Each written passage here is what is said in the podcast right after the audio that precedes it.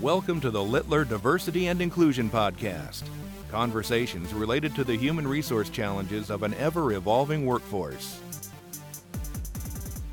Welcome to episode 8 of my Diversity, Equity, and Inclusion podcast series, your diversity and inclusion toolkit.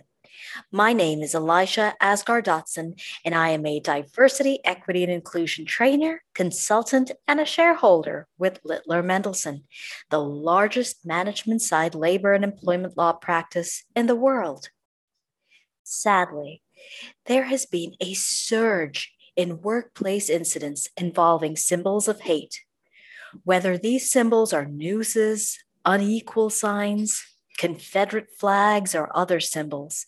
They place employers and workers in a fraught situation. Indeed, displaying or allowing the unimpeded display of racially offensive materials and symbols such as swastikas or Confederate flags, nooses, or racist cartoons, or even drawings can subject an employer to a claim for hostile work environment. Whether the images are posted in a public area, hung in a person's office, or distributed over email is irrelevant. These issues are only compounded when the symbology might come with racially offensive slurs or jokes. In one such case, an African American employee complained that the employer let employees wear Confederate flag t shirts to work for two months before the employer finally instructed the supervisor to start sending the employees home to change. The complainant alleged that the employer procrastinated for two months before acting on his complaint because the employer lacked concern for the employee's feelings on this matter. For the complainant, the Confederate flag was a symbol of racism that evoked the history of slavery. The EEOC director, Office of Federal Operations, agreed with the complainant's reasoning and reversed a dismissal of the complainant's claim. Importantly, with the increased rhetoric around being anti racist and promoting equity, all eyes are on employers to do the right thing but identifying what that right thing might be when the pressure is on can be trying. To that end, I've counseled several employers through these choppy waters recently and thought I might share a few high level suggestions on how employers can be proactive in this space. We will also discuss strategies that an employer might use if an unfortunate situation should arise despite their best proactive efforts. Beyond proactively increasing security and the number of cameras on site, one of the most effective tools for combating racism in workplaces is to draw a bright line for employees. It might seem nuts and bolts, but a first line of defense is to revisit and then socialize your existing anti discrimination and anti harassment policies, as well as your anti retaliation and reporting mechanisms with your workforce.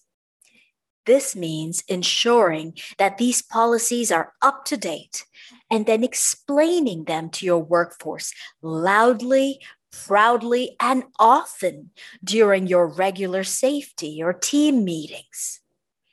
Foremost in editing or drafting such policies in the first instance is to ensure that the company's prohibition of racial harassment and discrimination is emphasized.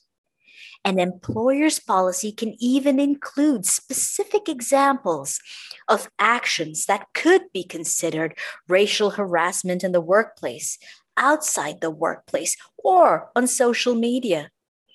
Such actions might include brandishing Confederate flags and symbols, swastikas, nooses, and horseplay, or even joking that could be perceived as having racial undertones.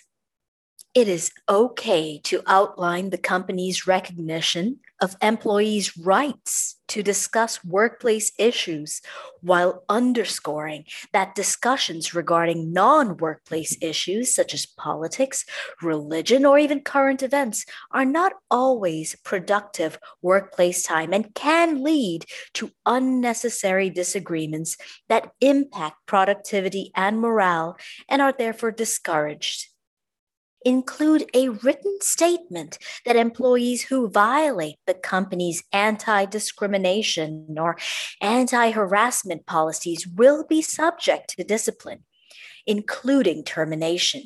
Reiterate the company's anti discrimination and harassment policy and require all employees to acknowledge their understanding and agreement to abide by the terms included in those policies.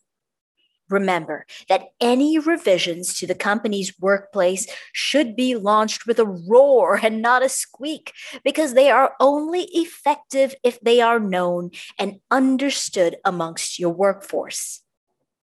An oft underutilized employment policy that can be just as effective a tool in this space as a company's anti harassment policies is the dress code or the attire policy However, employers should be careful not to word a dress code so it conflicts with the National Labor Relations Act.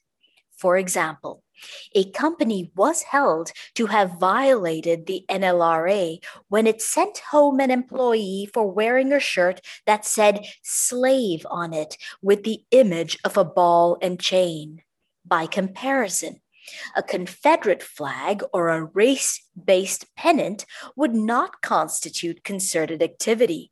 Still, I caution employers to partner with counsel when implementing such policies or enforcing them in difficult situations.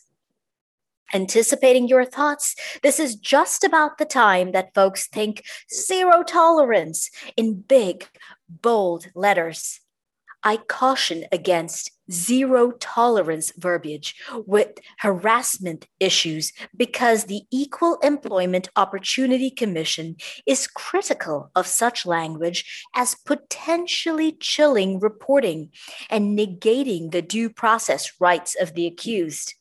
Thus, while it is important for employers to communicate that absolutely no harassment will be permitted in the workplace, the EEOC does not endorse the term zero tolerance to convey that message, and I would therefore avoid using it in your policies.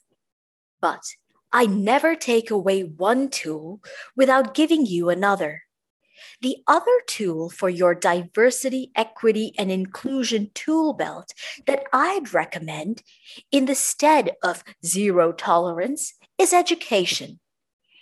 Employee wide mandatory training on inclusion and anti discrimination, anti retaliation, social media usage, reporting mechanisms, and even your dress code can help reinforce an employer's values a separate and ideally complementary set of manager specific trainings in this very space can help prepare your supervisors to take the right steps if a symbol of hate is reported in the workplace or beyond. In all of these trainings, employees can be cautioned and reminded that an employer's policies may apply just as stringently to on site as off site or even cyber conduct. In an instance where an employer should encounter a race based or otherwise offensive symbol in the workplace or beyond, I suggest that an employer go back to the basics by investigating before acting. Before handing out discipline, investigate the allegedly offensive conduct instead of relying on employee reports.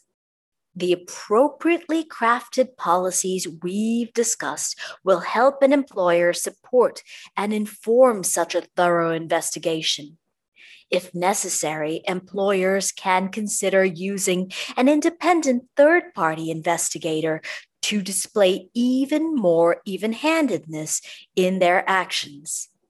Ultimately, a prompt and thorough investigation will also aid a company in explaining to the employee and sometimes the press why the piece of clothing, decal, or other material was offensive to others who were from different backgrounds and have different experiences than the employee wearing it.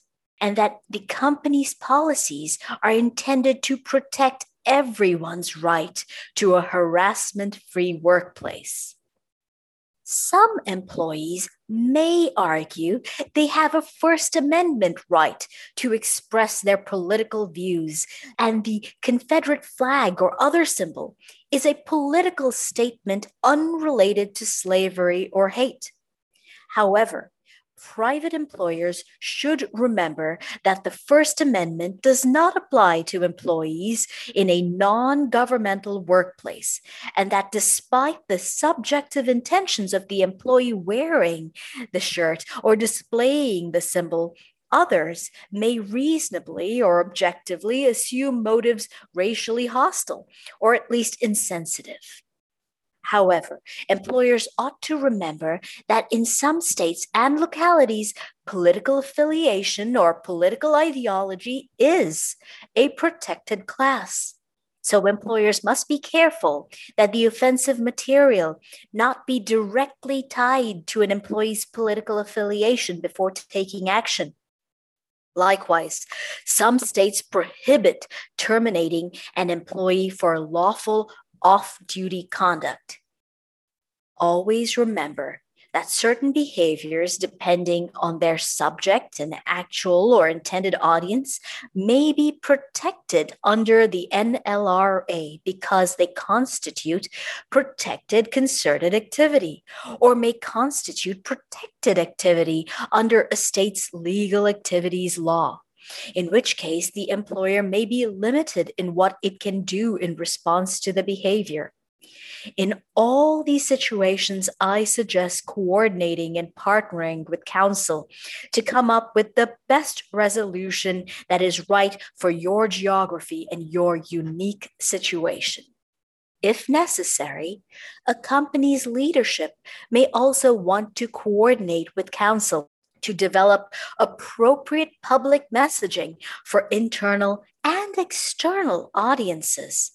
In doing so, the company gains the advantage of walking the talk when it comes to being transparent and living its diversity, equity, and inclusion values.